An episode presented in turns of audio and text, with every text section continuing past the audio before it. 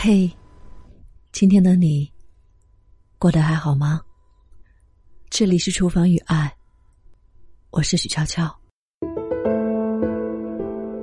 今天想跟你讲一个真实的故事。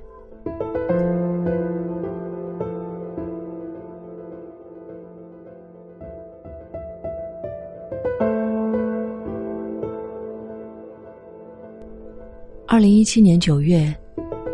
他在洛杉矶跳楼自杀，离开人世。离开时，他四十三岁。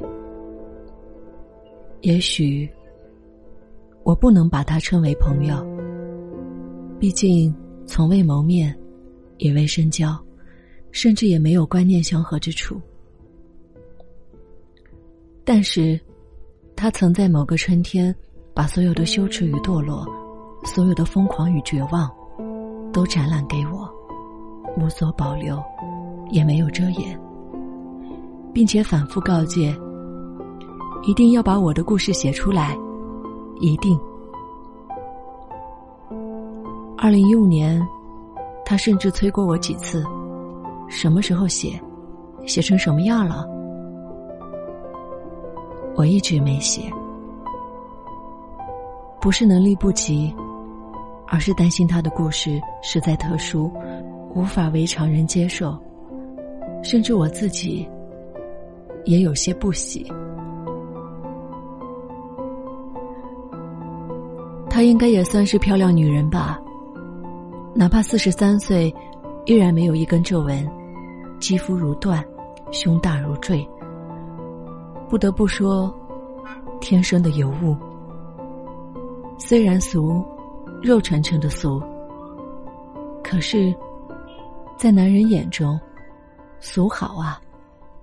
罗曼蒂克消亡史里，小六就以俗到家的美，消了男人们的魂。封神榜里，妲己就以入骨的狐媚，清了王朝，废了江山。他也有这股劲儿，只不过，他没有消人魂，清王朝，废江山。他毁了自己。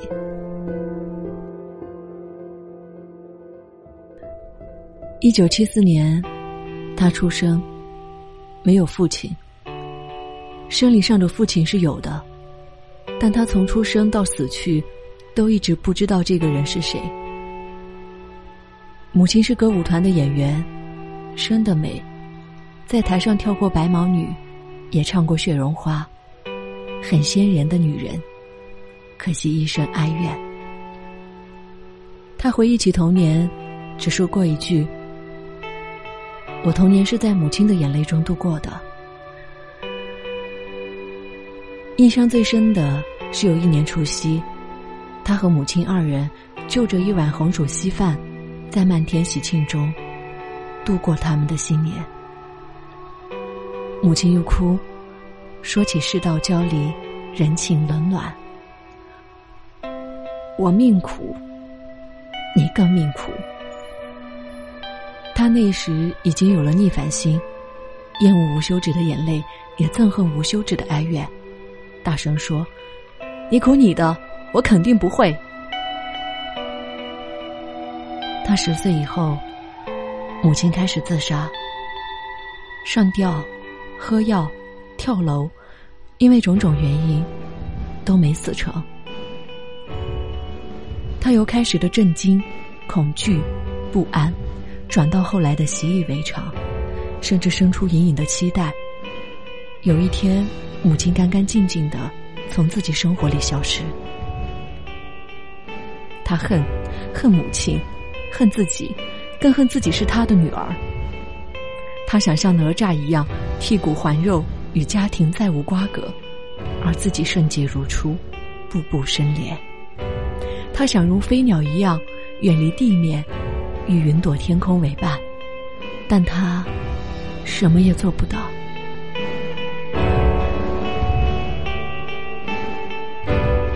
他只有一日一日的挨着，一天一天的度着，太苦了。那种苦，不是物质上的，是精神上的，密不透风的悲愁。接连不断的烦恼，令他整个童年都不敢抬着头。这不是摧毁，而是如同置身于一个巨大的酸菜坛子，被那些酸水泡烂了希望，泡瘫了斗志，也泡腐了观念和生活方式。他开始看到母亲床上出现男人，形形色色的男人，没有定数，有时是张博，有时是李叔。他们有些来上一年半载，有些夜里来，早上走。他已经懂了事，知道母亲在做什么，但他更知道，没有他们的钱，他会活得更惨。他在北京的夜里，听见隔壁传来内容不明的声音，蒙住耳朵，蜷成一团，而窗外夜风簌簌。像有人在呜咽，或者在呻吟。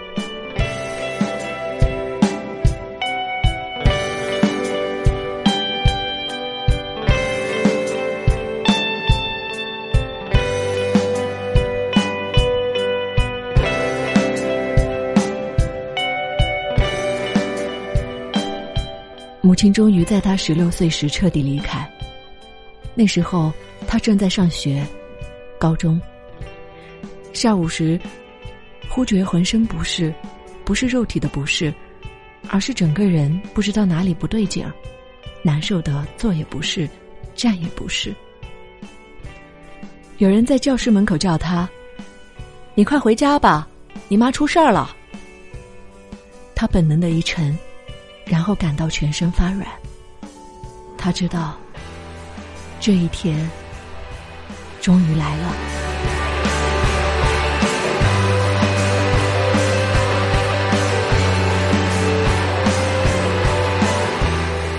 他从学校高一脚低一脚的往家走，那时正是晚秋，北京的风已经很不留情面了，刮得人脸上生疼。路过家门口的巷子时，有人说：“这妞不错，多少钱一晚啊？”他装作没听到，低着头，像有人推着他一样，踉踉跄跄的往家赶。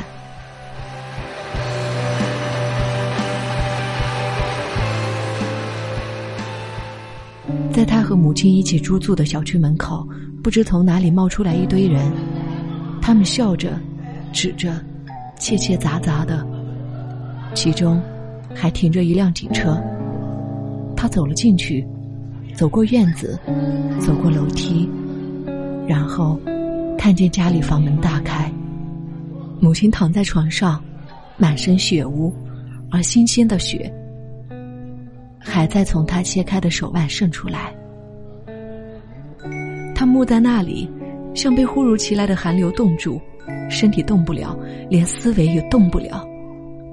他像陷入幻境，眼前的一切。都不像是真的。警察是一个幻影，母亲是一个梦，屋子里的一切一切，都是做不得数的。只要一定神，就会消失。多年以后，这一幕反复在他的梦中出现：满屋子涌动的红，满屋子流淌的血。他尖叫着站在那些红中央，眼睁睁的看着他们漫过来，漫到他的脚边，漫过他的身体。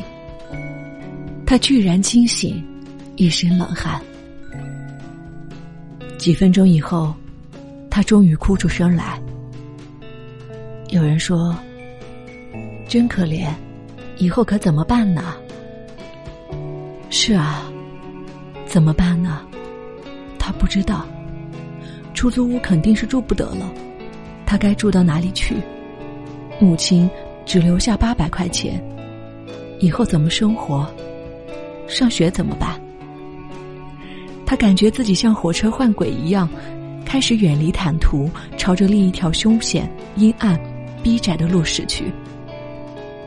这条路充满恐惧，也充满未知。他不知道。自己会遇见什么样的过程，什么样的归宿，也不会知道，从今以后，她将成为一个彻头彻尾的玉女，和无数男人交合，却无法得到真正的爱，也得不到真正的尊重与疼惜。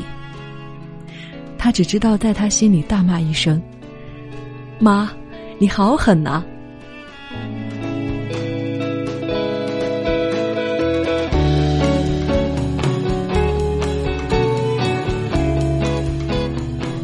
十六岁，一个美丽又愚蠢的年龄。之所以美丽，是因为少年已成，成年未满；之所以愚蠢，是因为诱惑已来，理智不在。倘若他还好看，程度还要加倍。他在母亲死后的第三天，离开那个出租屋，在小区的铁道边游走。那是一九九零年的黄昏，北京还算明净，能看见美丽的云霞，如燃如烧，像沸腾的火焰。他坐在铁轨上，看着霞光一点一点的暗下去。他一度想躺到铁轨上，等着火车呼啸而过，而生命一了百了，万事皆休。但他没有。他知道自己是好看的，好看的人有的是未知。他还没有开始享乐，也还没有开始恋爱，现在死不太值。火车亮着黄蒙蒙的灯，拉着长长的汽笛来了，又带着故事离开了。天色微明的时候，他在铁道上遇见了一个青年，高而瘦，他被他的眼睛和学生气质吸引，走过来，说：“以后你就跟着我吧，有我一口吃的，你就饿不着。”他不是什么好人，一个小混混，念的书不多，也没干啥正事儿，一身混不吝的气质，但还算帅，还算年轻。他犹豫着相信了他，不相信又能怎样呢？这样境地的女孩，不跟这个人走，就要跟另一个人走。那就他吧。那天。他把他带到出租屋，里面有三四个青年。他说：“今晚你就睡我房间吧，我们睡沙发。”那一晚，他住了下来。这一住，就没有再离开。他一生都没有走出他的生活，也没有真正走入他的生活。他一直是一个记住的客人，在人世的夜晚里，无枝可依，无家可回。于是，在他的世界里借了一个角落，胡乱睡了一会儿。那时，他当然也不知道，这个人是他未来的情人，今生的冤家。更重要的是，是他同父异母的兄长。亲兄长，你叫什么名字？袁小云，你呢？我叫袁峰。好巧，居然姓着同样的姓，有缘吗？有缘的像一个恶毒的笑话。但是生活有时候就是如此的戏剧，你和我。都是其中不由自主的演员，除了按着剧本走下去，你别无选择。他躺在那个狭小腥臭的出租屋，听着隔壁均匀的鼾声，久不成眠。窗子外是北京阴蓝的天幕，没有星星，只有一轮模糊的赭黄色的月亮，像一个不怀好意的悬念。等着在混沌的岁月中揭开。凌晨的时候，他勉强入睡，在那短暂的睡眠里，他依然做了噩梦。在梦里，他大尖大叫，嚎哭不已。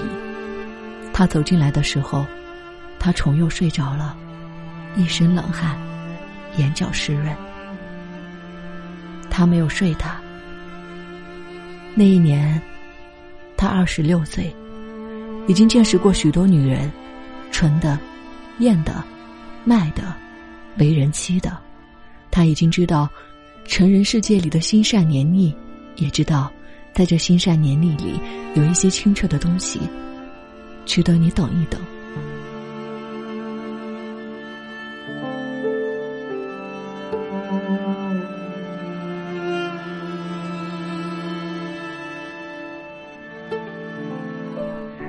带着他在北京城乡结合部游荡，偶尔偷一些东西，偶尔也干一些小生意。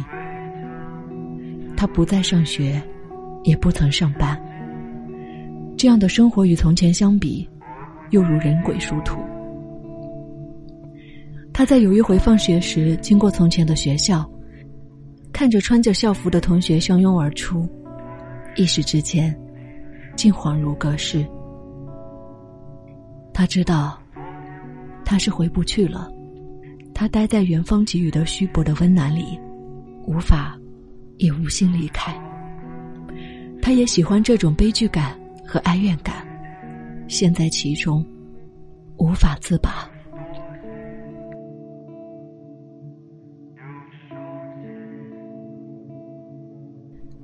就这样晃荡了四年之后，一九九四年到了。他二十岁，他在生日那一天，给出租屋换了新床单、新桌布，点了红烛。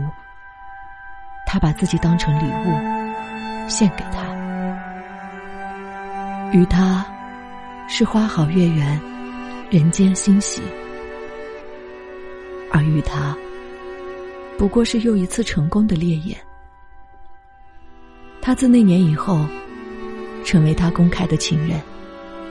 一些小兄弟见了他，叫他大嫂。他笑，内心隐隐的期待，这就是余生，这就是结局。只是，元丰从来没有说过要娶她，他仍然不断的泡妞，在三里屯的酒吧，他看上一个女人，请她喝一杯酒，对方就化了，跟他去了某个隐秘的场所。有人问他。成功率怎么这么高？他笑。酒里有药。他是一个混子，但也有柔情时。他曾对他说：“我以后要是赚了钱，第一件事就是让你永远不老，一直留在二十岁的今天。”他喜欢她漂漂亮亮的，喜欢带她出去时，男人们想得到却又得不着的神情。欢爱的时候，他会抱着她，喃喃不止的喊：“妹妹，妹妹。”不成想，一语成谶。就在那一年，元丰父亲病危，他赶去陪了几日。就在那时，父亲告诉他一桩往事：他曾与一个歌舞团的演员相爱，生下过一个孩子，女孩儿。也姓袁，应该也在北京。他心里一惊，不会这么巧吧？开什么玩笑？又不是小说。但生活就是如此可笑又残忍。当父亲一层一层、一点一点的将细节告诉大家时，他浑身发冷。是的，那对被父亲抛弃的母女，就是袁小云母女。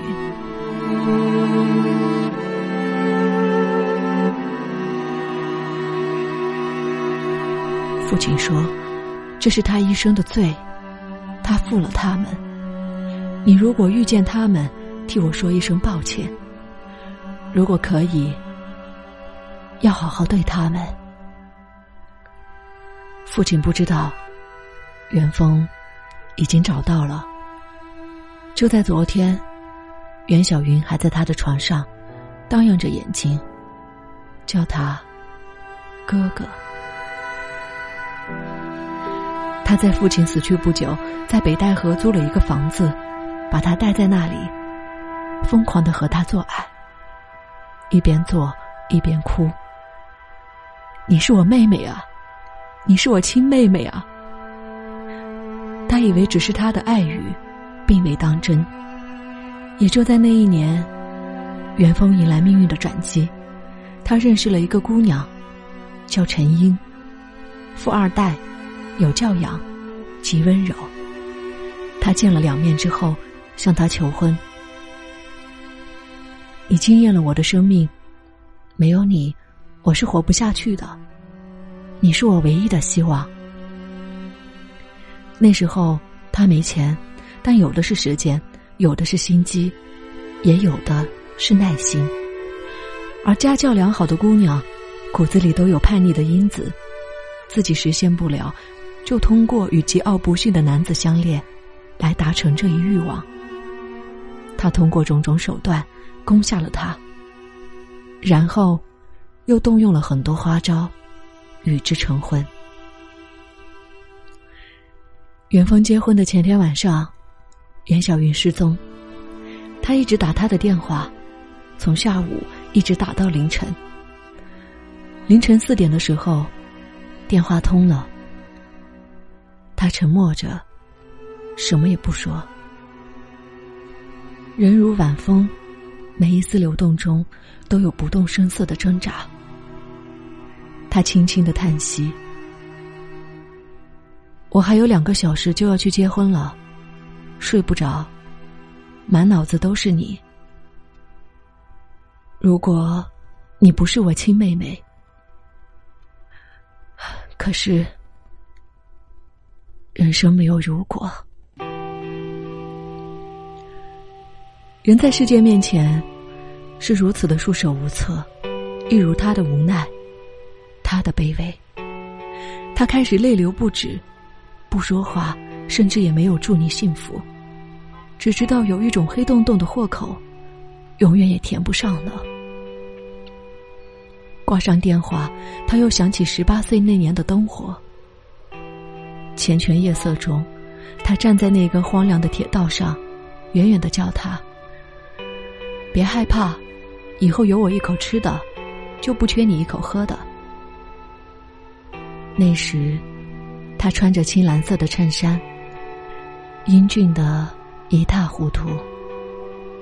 他眯起眼睛，以为余生有了答案，但他不知道，凄凉的开端引向的，是同样凄凉的结局。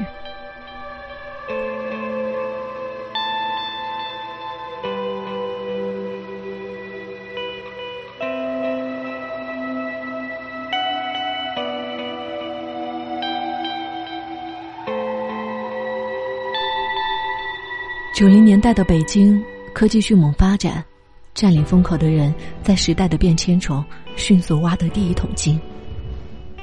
元丰太贼了，因为娶了陈英，他得到了岳父的大力支持，他有了资金，也有了人脉，他开始做生意。因为精明，也因为不择手段，黑白通吃，各路人马全部打通。他在两年之内迅速崛起。垄断了北京某个区的生意，钱赚的源源不绝，顺利的连自己都不敢相信。他拿下第一个一百万的时候，把他带到北京最奢华的商场，说：“来，买。”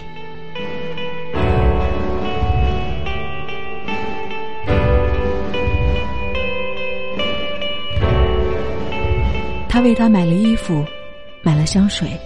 买了几万元的化妆品，你记得吗？以前我说过的，如果我有了钱，我要让你永远留在二十岁。他后来也做到了。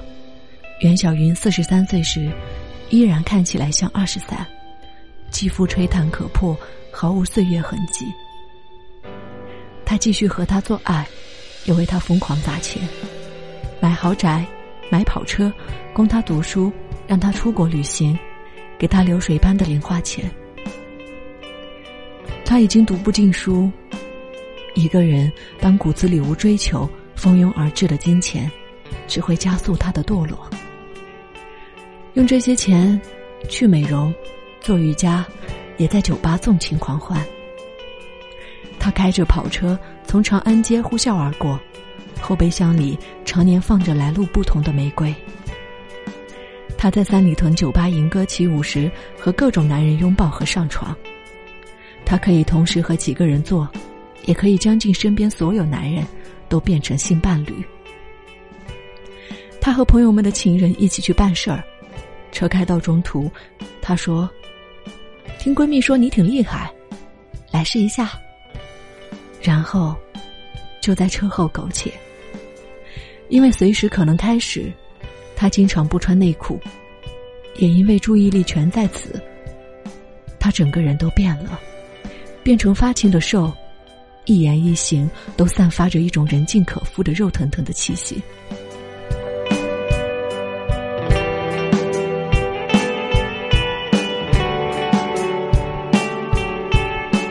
一九九九年，他认识了春水，相识的场合当然是酒吧。她是属于夜晚的女人，夜场就是她的家。不在此，能在哪？她化着浓妆，在舞台中央脱下外套和衬衫的时候，他在台下看着她。在她脱下最后一件时，他把她拉了下来。你为什么如此瞧不起自己？就这一句话，他哭了。他看着他的眼睛，很久以后说：“你太不快乐了。”他在浩荡的泪水之中放下了防备，然后在北京某个酒店的大床上，将所有的故事都告诉他，也将所有的羞耻都告诉了他。他说：“让我来照顾你吧。”照顾多久？一辈子，没有母亲的人是没有故乡的。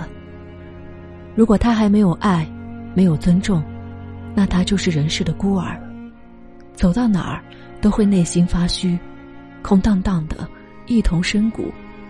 无论谁往里面喊一声，都能传来空荡荡的回声。因为空，他才想要满，满满的声色。满满的物质，床上满满的人。春水说：“我们结婚吧。”他第一次感觉到被爱，真正的被爱。于是，他说：“那试试吧。”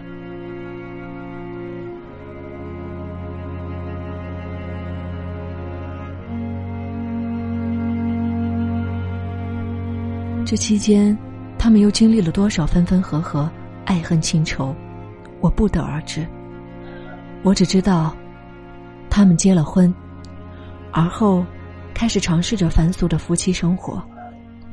甚至有一度，他们想生一个孩子，在国外某个静谧的城镇，选一所宅子，种上花，养一只狗，闲时饮茶，醉时交欢，养儿育女，不也挺好吗？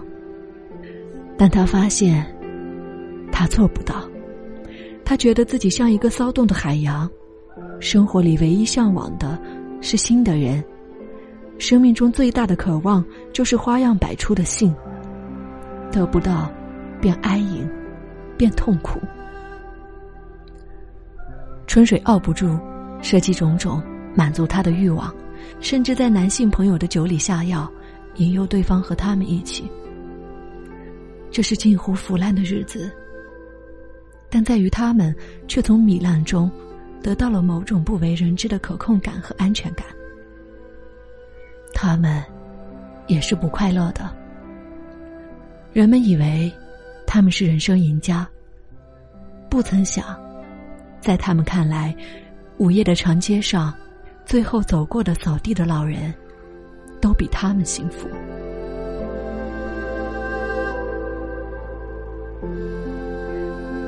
元丰的生意越做越大，他终于打开了国际市场。二零零七年，他正式进军美国，从此长居彼岸，并在两三年后弄到了绿卡。他买了几所别墅，一所在洛杉矶，一所在加拿大，一所在海岛。其中一所是给袁小云的。他说：“他是我唯一的亲人。”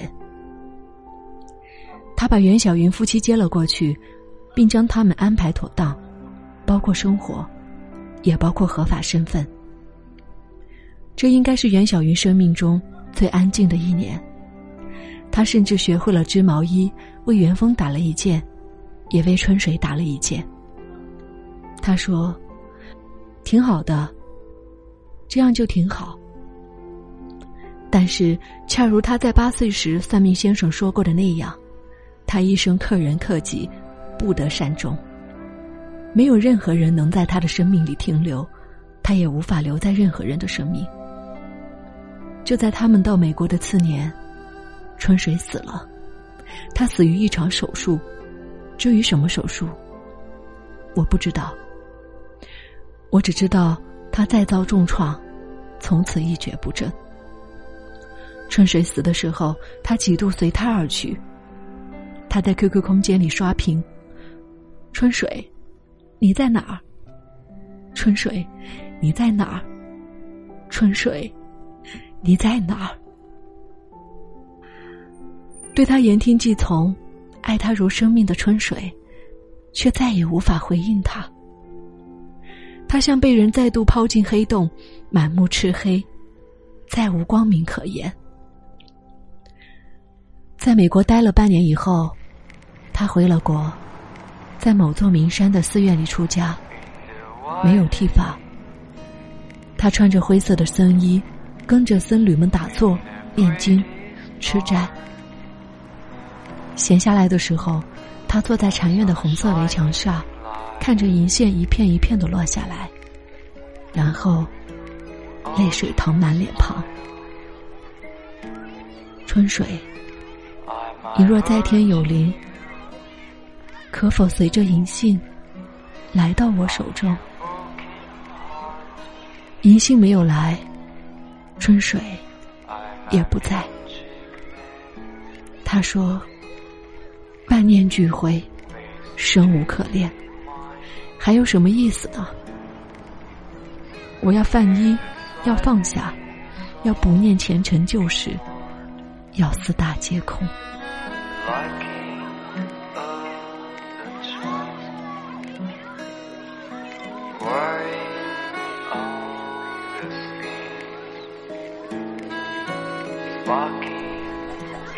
是，他空不了。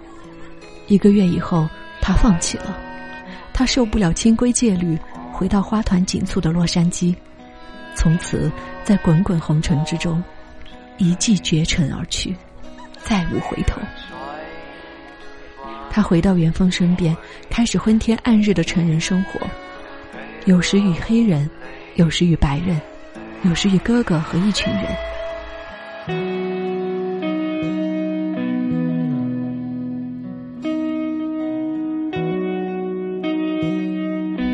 曾几次在与我聊着往事时，忽然说：“不和你聊了，今晚我哥找了几个人来玩。”我问他：“可不可以做点事儿？”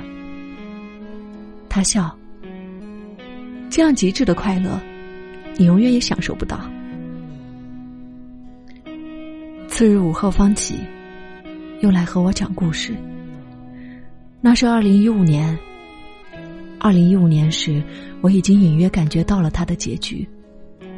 真的，无前途，无尊严，无爱，无意志力，这样一个人，能走到什么地方去呢？但是，我已经不太关心，因为他几次极其冒昧的言辞，我拉黑了他。从此，一直没有再联络。他活成什么样？遇见什么人，我都不关心了。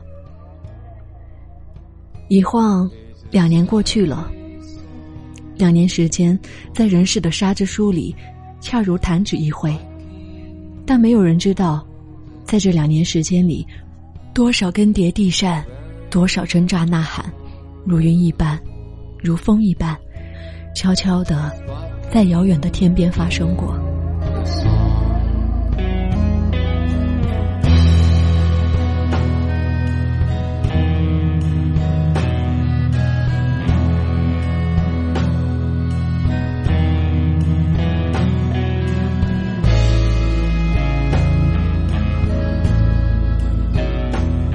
九月某天，正在喝早茶，广州白日满地，浓荫匍匐，花朵汹涌澎湃的开。在饮下第三杯茶的时候，有人辗转的带来消息：他死了，跳楼自杀，死于洛杉矶。我正在那里，内心翻滚，眼泪不知不觉的掉了下来，像走着走着突然跌入一口地下井，幽暗中横七竖八的都是关于他的往昔。他放弃了一切挣扎。也放弃了自我救赎。人间道路千万条，他百般求索，百般寻找，最终只有找到一条路。那条路的名字叫绝路。我不喜欢他，是的，从头到尾都不喜欢。但我也知道，假如我是他，那样的命运，那样的处境。怕是也挣扎不出新的样子。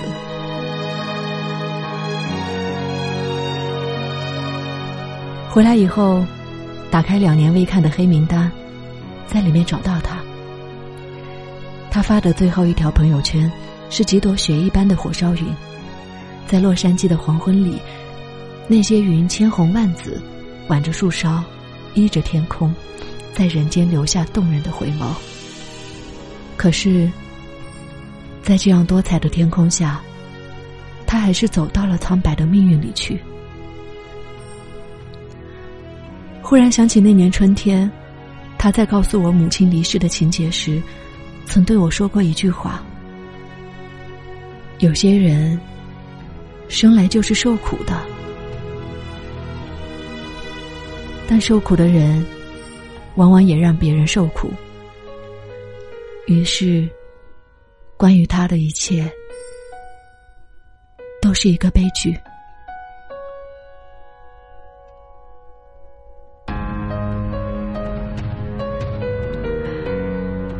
我是许悄悄，今天的故事来自于周冲的《影像声色》，作者是周冲。这是一篇来自于他和读者对话以后，在他死去以后，他为他写下的故事。当我看完这个故事以后，不寒而栗，也为故事中女孩的死去感到难过，所以决定把它录下来。不管此刻的你正在经历什么样的困境，都能够勇敢的走下去。不管你经历了什么，都希望你越来越好。新浪微博搜索 “nj 徐悄悄”。就可以找到我，也欢迎关注我的微信订阅号“厨房与爱，星辰大海”，就可以查看节目的文稿和歌单。感谢收听，希望你快乐，再见。